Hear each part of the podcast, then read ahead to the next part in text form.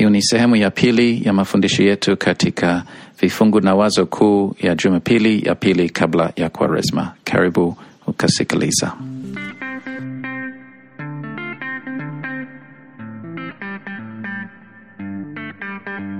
Bwana asifiwe. Mimi ni Mike, mwalimu Mike. Uh, mimi ni mchungaji Wilson Masa. Wazo kuu uh, kwa Jumapili ya pili kabla ya Kwaresma, ukurasa themanini na saba katika kitabu cha sala. Wazo kuu, msaada wa Mungu katika maisha ya kiroho. Na Biblia inasema nini kuhusu wazo hili la msaada wa Mungu katika maisha ya kiroho? Jambo la kwanza ni kukumbukia kwamba Mungu ni muumba na baba yetu, anatutunza, anatutolea kila, kila tunachohitaji. Kila kitu chema kinatoka kwake, na yuko tayari kutupatia uh, vile ambavyo tunahitaji kwa maisha ya kiroho. Lakini pia tunahitaji kukumbukia kwamba Mungu ni mwokozi wetu. Sisi ni wenye dhambi na tulimwasi Mungu, lakini alitupenda, alituma mwana wake mpendwa afe kwa ajili yetu. Na Yesu pale msalabani alichukua juu yake hatia yetu na hukumu yetu, na kwa imani sisi tumepata kuhesabiwa haki. Wokovu na uzima wa milele ni kazi ya Mungu, anatupatia kwa neema yake na si kwa sababu ya matendo yetu au jitihada zetu. Anatoa mambo hayo yote bure kwa sababu ya upendo, na kwa upande wetu anatuita kumwamini, kumtegemea. Kwa Tito sura tatu mstari wa nne na tano inasema, lakini wema wake Mwokozi wetu Mungu na upendo wake kwa wanadamu ulipofunuliwa, alituokoa si kwa sababu ya matendo ya haki, haki tuliyoyatenda sisi, bali kwa rehema yake. Mungu ni muumba na Baba ni Mwokozi, lakini pia Mungu anatoa Roho wake Mtakatifu. Anafanya hivyo ili apate kukaa na sisi na atutakase, na Yesu anamwita Roho Mtakatifu msaidizi mwingine. Kwa Roho wake Mungu anatuwezesha kabisa kila siku kuishi kwa imani, kumtii Bwana Yesu, kuvumilia hadi mwisho, kuzaa tunda la haki na upendo, utu mpya. Roho Mtakatifu ni msaada wa Mungu katika maisha yetu ya kiroho, lakini upanga wa Roho ni neno la Mungu. Hatuwezi kuacha kusoma neno la Mungu inatubidi kulisoma neno lake kila siku. Kwa neno hili Roho Mtakatifu anatuongoza katika maisha ya kiroho. Ni muhimu kutafakari neno, si tu kusoma, lakini kutafakari na kulitendea kazi katika maisha yetu. Chanzo cha imani ni neno la Mungu. Kwa neno lake Mungu anatuongoza, anatuhuisha.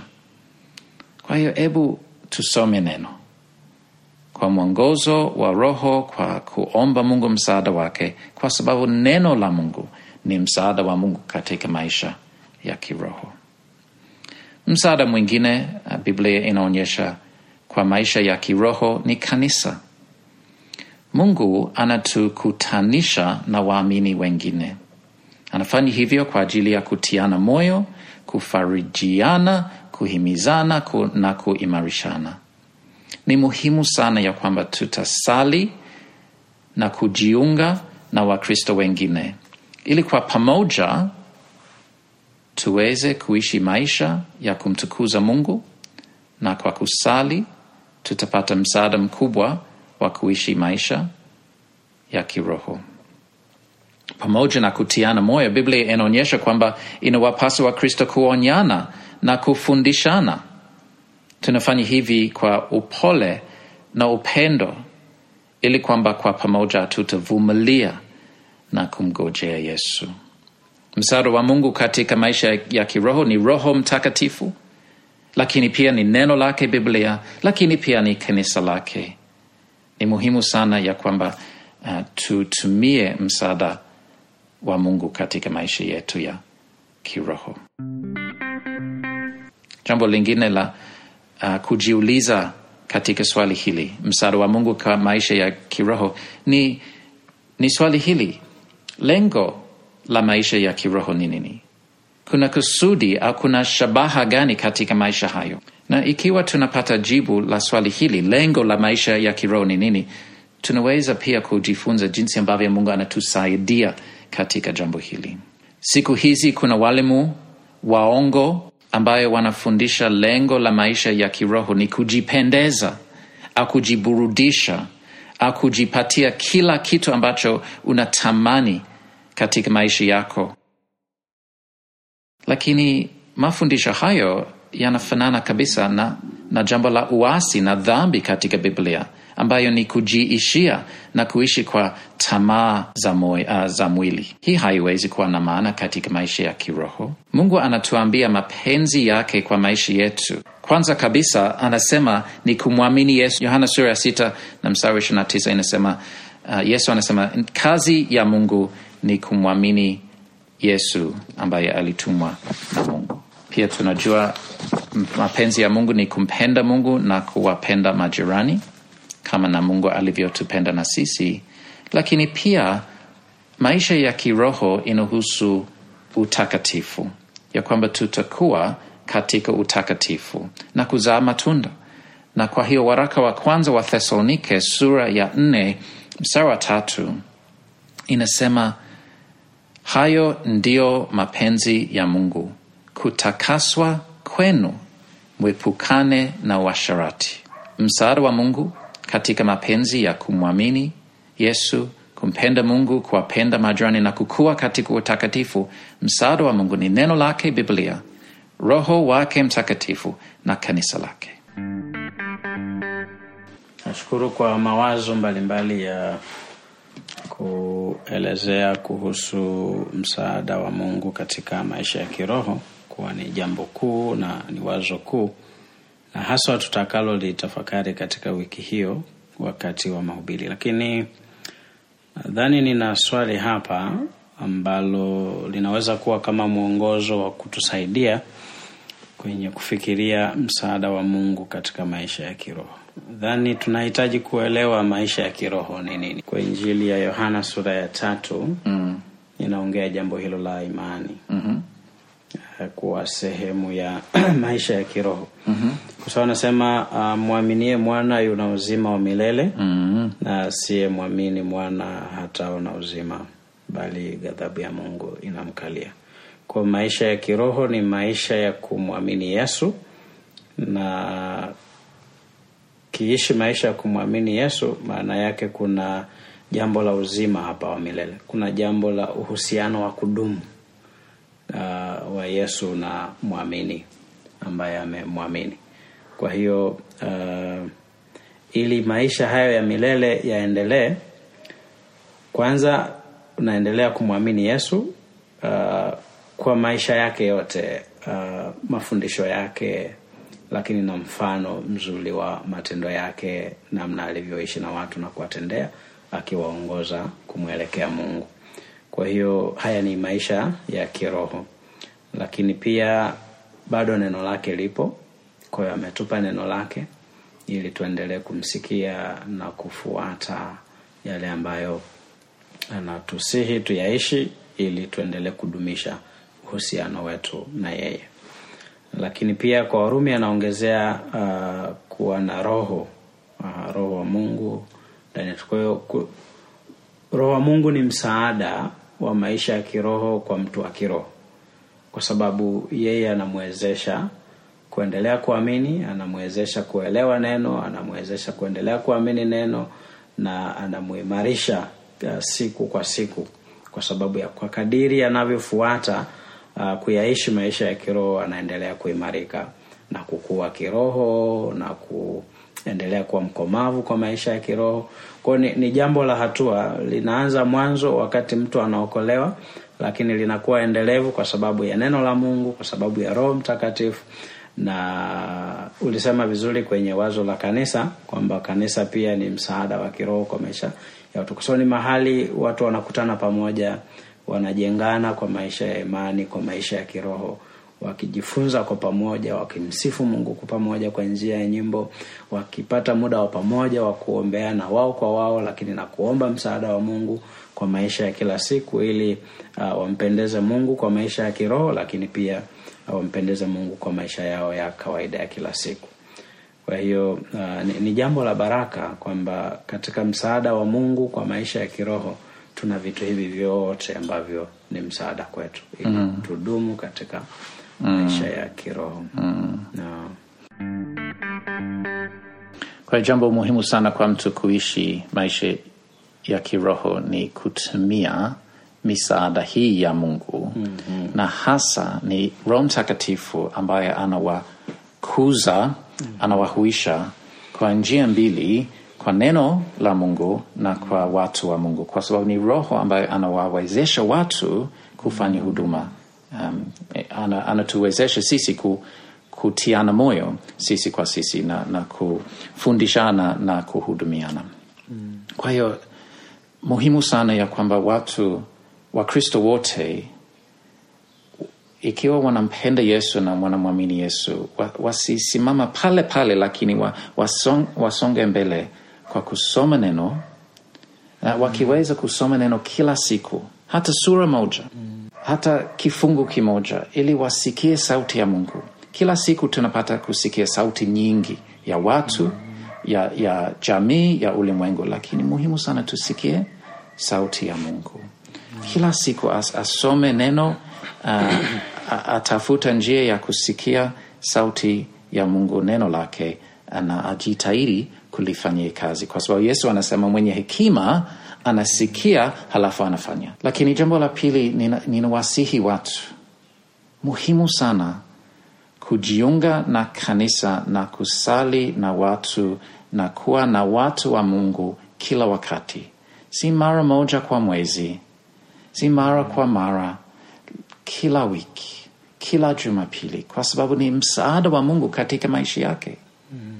Na anapata msaada kwa kusikia mchungaji uh, mwinjilisti, lakini pia kwa Wakristo wenzake kwa sababu ya kutia moyo, kufariji, na pia na yeye anaweza kuwatia moyo wa wengine na kuwafariji pia na kuwajenga kwa pamoja. Mm-hmm. Lakini pia ikiwezekana, ni nzuri kama kanisa linaweza kuwapa watu nafasi ya kusoma Biblia na kuomba kwa pamoja kupitia wiki, wasisubiri mpaka Jumapili. Lakini kama kuna nafasi ya makundi madogo, jumuia au kitu kingine, ni nzuri sana kama watu wanaweza kukusanyika pamoja. Na, mimi ninataka ku kuwasihi uh, wachungaji, wainjilisti, wahubiri wa neno la Mungu kwa nafasi mbalimbali uh, tunapotafakari msaada wa Mungu katika maisha ya kiroho, tunakumbushwa kutumia vitu vya kiroho au aina ya mambo ya kiroho ili kutujenga kiroho kwa kupata msaada wa Mungu kupitia hayo.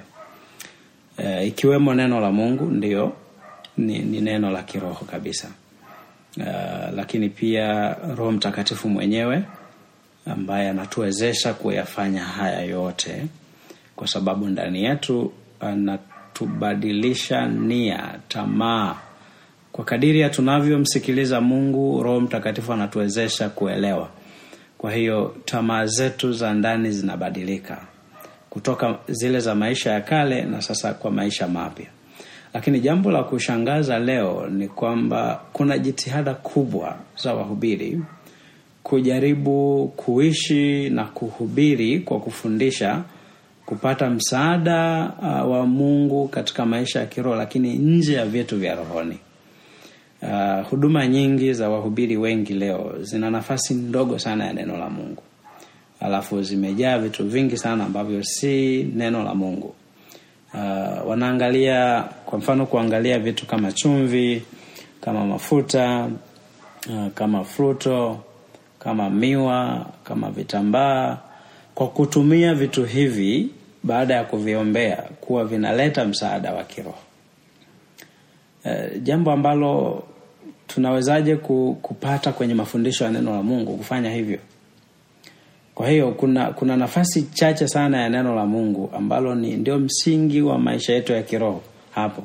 Lakini tunapoliacha na kutumia vitu ambavyo ni, ma, ni matirio ya duniani ni vitu vya kidunia kujaribu kutafuta msaada wa kiroho. Hatu, hatuwezi. Tunawezaje? Tunawezaje kwa njia hiyo? Kwa hiyo ni, ni, ni nzuri kwa kutafakari msaada wa mungu kwenye maisha yetu ya kiroho ni lazima tufikirie uh, msaada huu tunaupata kwenye vitu vya kiroho na si vitu vya kimwili au vya kidunia. Kwa sababu vya kidunia ni vya kidunia tu. E, tena havina uhai. Havina uhai angalau uh, kwa upande wa kanisa ndio kanisa ni sehemu na chombo cha msaada wa kiroho kwa watu wa mungu kwa sababu binadamu ana mwili na roho.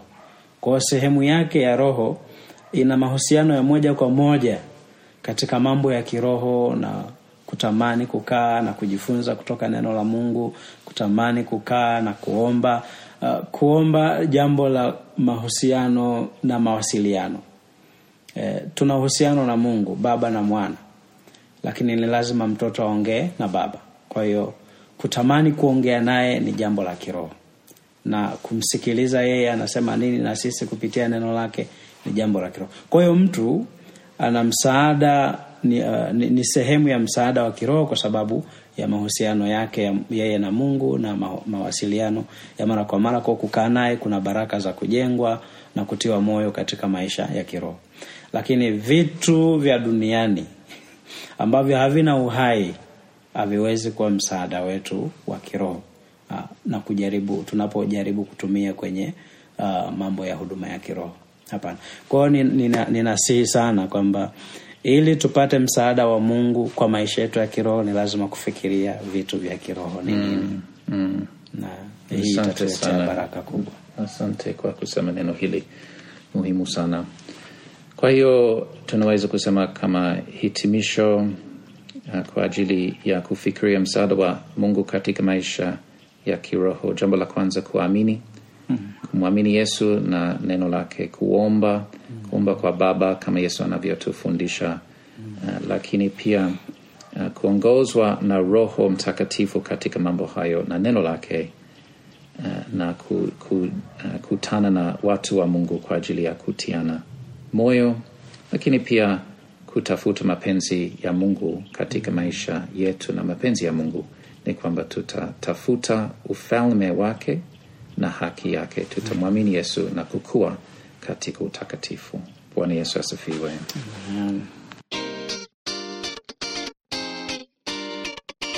Sasa tutafikiria somo la waraka wa efeso sura ya tatu mstari wa kumi na nne hadi mstari wa ishirini na moja karibu usome Uh, inasema kwa hiyo nampigia Baba magoti ambaye kwa jina lake ubaba wote wa mbinguni na wa duniani unaitwa. Awajalieni kwa kadiri ya utajiri wa utukufu wake kufanywa imara kwa nguvu kwa kazi ya Roho wake katika utu wa ndani. Kristo akae mioyoni mwenu kwa imani, mkiwa na shina na msingi katika upendo. Ili mpate kufahamu pamoja na watakatifu wote jinsi ulivyo upana na urefu na kimo na kina na kuujua upendo wake kristo upitao ufahamu kwa jinsi ulivyo mwingi mpate kutimilika kwa utimilifu wote wa mungu basi atukuzwe yeye awezaye kufanya mambo ya ajabu mno kuliko yote tuyaombayo au tuyawazayo. Kwa kadiri ya nguvu itendayo kazi ndani yetu naam atukuzwe katika kanisa na katika kristo yesu hata vizazi vyote vya milele na milele. Amen. Amena uh, kifungu hiki ni sala ambayo paulo aliomba kwa kanisa la waefeso na ni sala nzuri sana na ni neno la mungu lakini ni neno la mungu ambalo alitupa sisi ili tuseme na yeye katika sala na dua na maombi yetu. Na kuna sala nyingine ambayo tunasoma katika biblia sala ya yesu sala za paulo na ni nzuri tukisoma sala hizi. Tunaweza kuomba moja kwa moja sala hizi. Lakini pia tunajifunza katika sala hizi mambo ambayo mungu mwenyewe anapenda sisi tumwombe na tuseme katika dua zetu. Kwani mambo uh, ni, ni jambo la kujifunza sana. Na hata unakumbuka ya kwamba wanafunzi wa yesu walienda kwa yesu na wana, waliomba yesu kumwafundisha jinsi ya kuomba. Na ndio alipowafundisha kuomba sala ya bwana na tunaweza kujifunza hivyo. Na nitajaribu kuandika uh, kwenye notsi ya, ya hiyo uh, sala zile ku, kuorodhesha vifungu vya sala zingi, zingine za biblia kusaidia. Lakini pia tusisahau kuna zaburi na zaburi pia inatusaidia sana katika maombi yetu na maisha ya kiroho. Basi sala hii uh, uh, kifungu hiki kinaonyesha jambo la maendeleo na ukuaji wa kiroho. Jinsi ambavyo mungu anatuwezesha na anatujenga ili kwamba sisi tutakomaa na sisi tutaweza kuwa na maisha ya kumpendeza. Aa, kwenye kifungu hiki katika sala ya Paulo kwa Waefeso uh, ninaona jambo la ajabu sana katika maombi yake juu ya mambo ambayo anawaombea mm. kwa Mungu mm.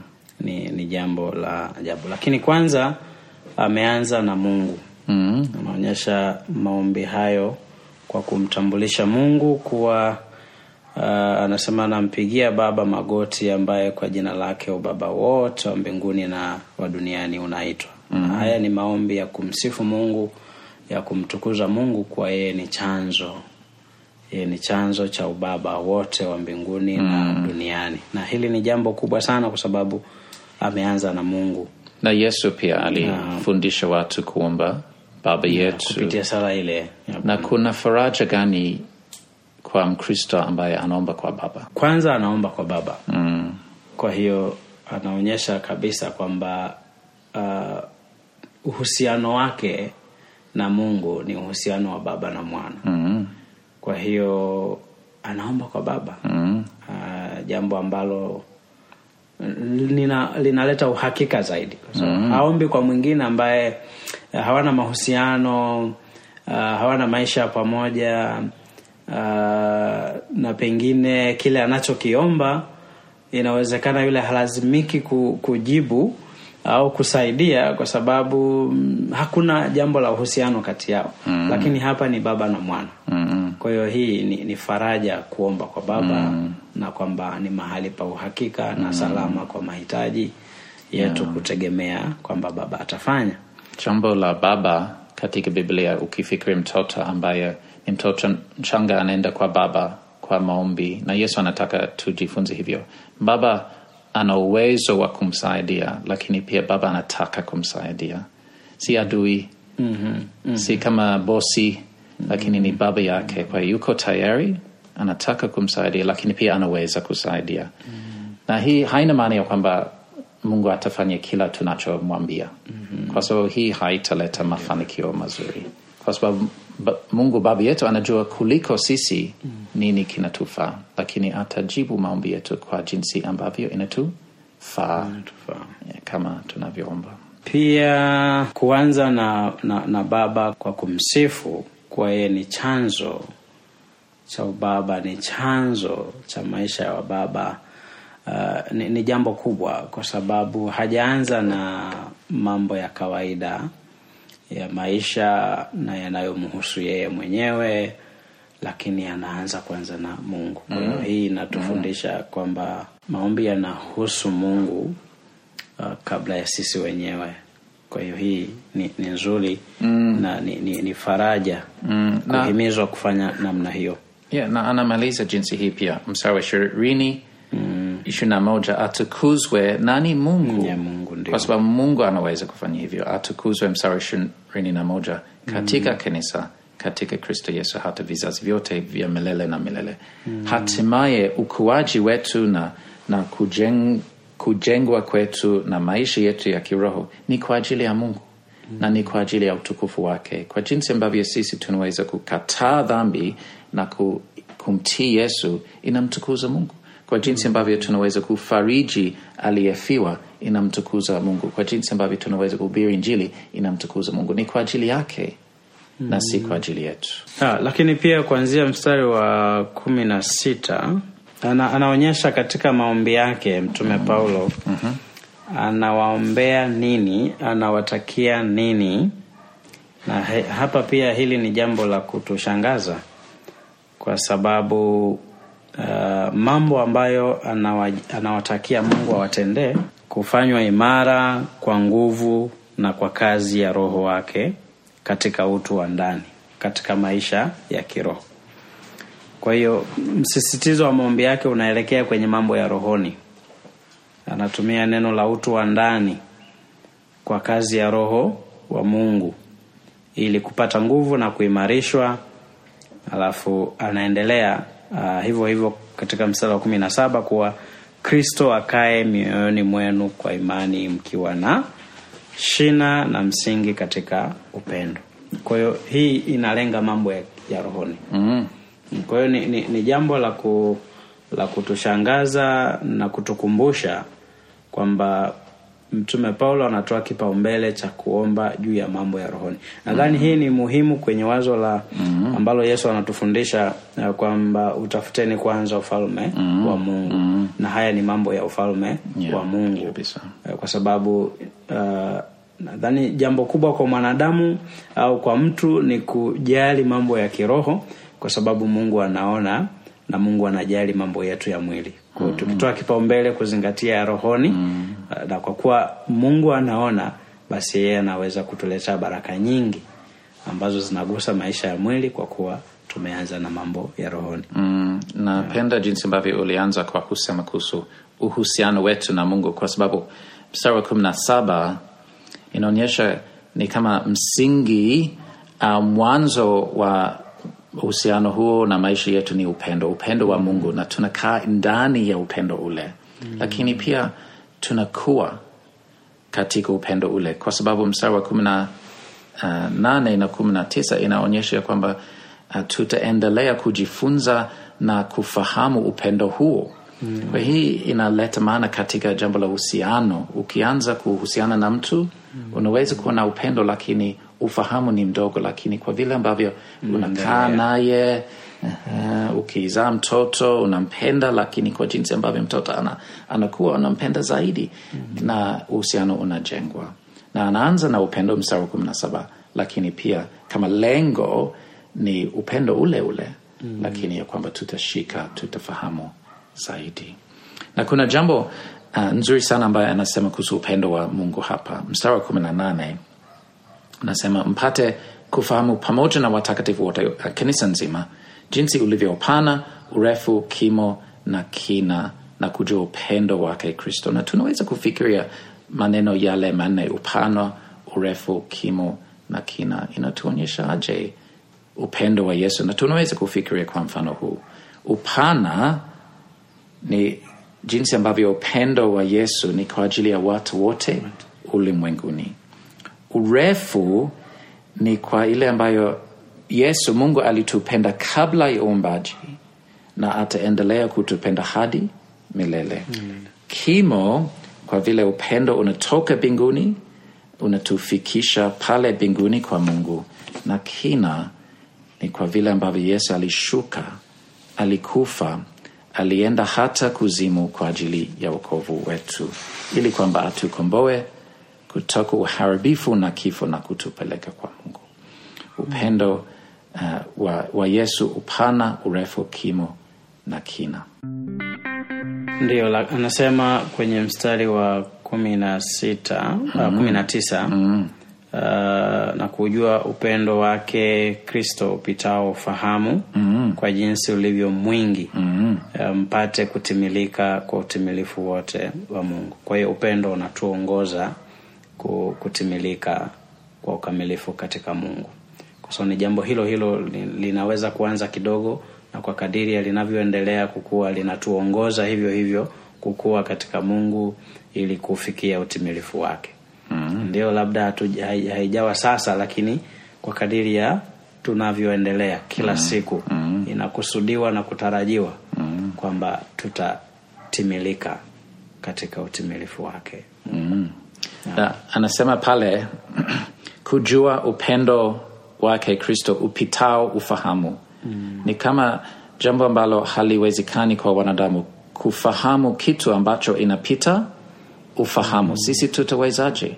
Kwa sababu inapita ufahamu lakini anasema tutafahamu au tutajua upendo huu. Kwa sababu gani? Kazi ya roho mtakatifu kazi ya mungu kwa maombi yetu atafanya. Lakini jambo lingine msaa wa ishirini ambayo anasema ya kwamba mungu baba yetu anaweza kufanya mambo ya ajabu mno kuliko yote ambayo tunamwomba lakini pia hata mambo ambayo tunaweza ku, Kuwaza. kuwaza. Tunaweza kupiga picha kufikiria jambo kuwa na, na ndoto katika maisha yetu. Lakini kumbe mungu anaweza kufanya mambo mazuri sana ya ajabu kuliko hata vile ambavyo naweza kufanya. Naweza kufikiri. Naweza hata kuota ndoto. Na hii inanipa mimi faraja kubwa sana. Kwa sababu mungu anafanya kazi yake. Si kadiri ya mawazo yangu si kadiri ya ushauri wangu si kadiri ya kama mataka na maombi yangu. Lakini kadiri ya hekima yake na wema wake na upendo wake ambaye unapita ufahamu. Katika maisha yangu mungu atafanya kazi. Kujibu mambo yangu ndio lakini anaweza kufanya zaidi sana kuliko hata ile ambayo inaweza kuwaza jambo nzuri sana tunaona nafikiri hii inaweza kufanana na wakati wa ufufuo wa yesu mm-hmm. uh, wale wamama watatu walienda kaburini mm-hmm. lakini kabla hawajafika waliwaza sana wataondoaje jiwe mm-hmm. kwa hiyo hii kwa mawazo ilifika mwisho mm-hmm. na Kumbe. Mungu alienda mbele ya hiyo alafu akaondoa ile shida waliofikiri na hawawezi kuitatua. Ndio. Kwa hiyo kuna nguvu kuna nguvu hii ambayo anaisema kwenye huo mstari wa ishirini kwamba mungu anatenda zaidi. Yani sisi kwa kiwango cha ufahamu na kwa kiwango cha kuomba tuna mwisho. Na pale tunapofika mwisho e, mungu anaenda mbele mm. na kufanya Yeah, kwa huu ni uwezo wa ajabu yeah. na alifanya na bado anaendelea kufanya mm.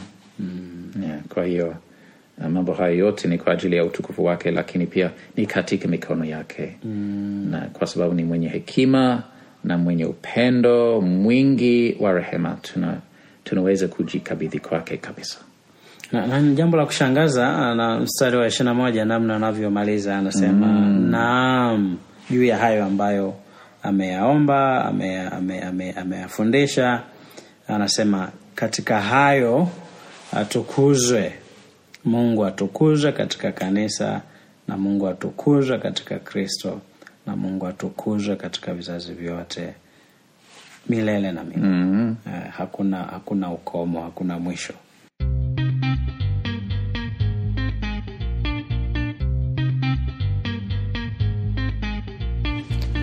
hii ni mwisho wa sehemu ya pili ya mafundisho hayo. Sehemu ya tatu itafuata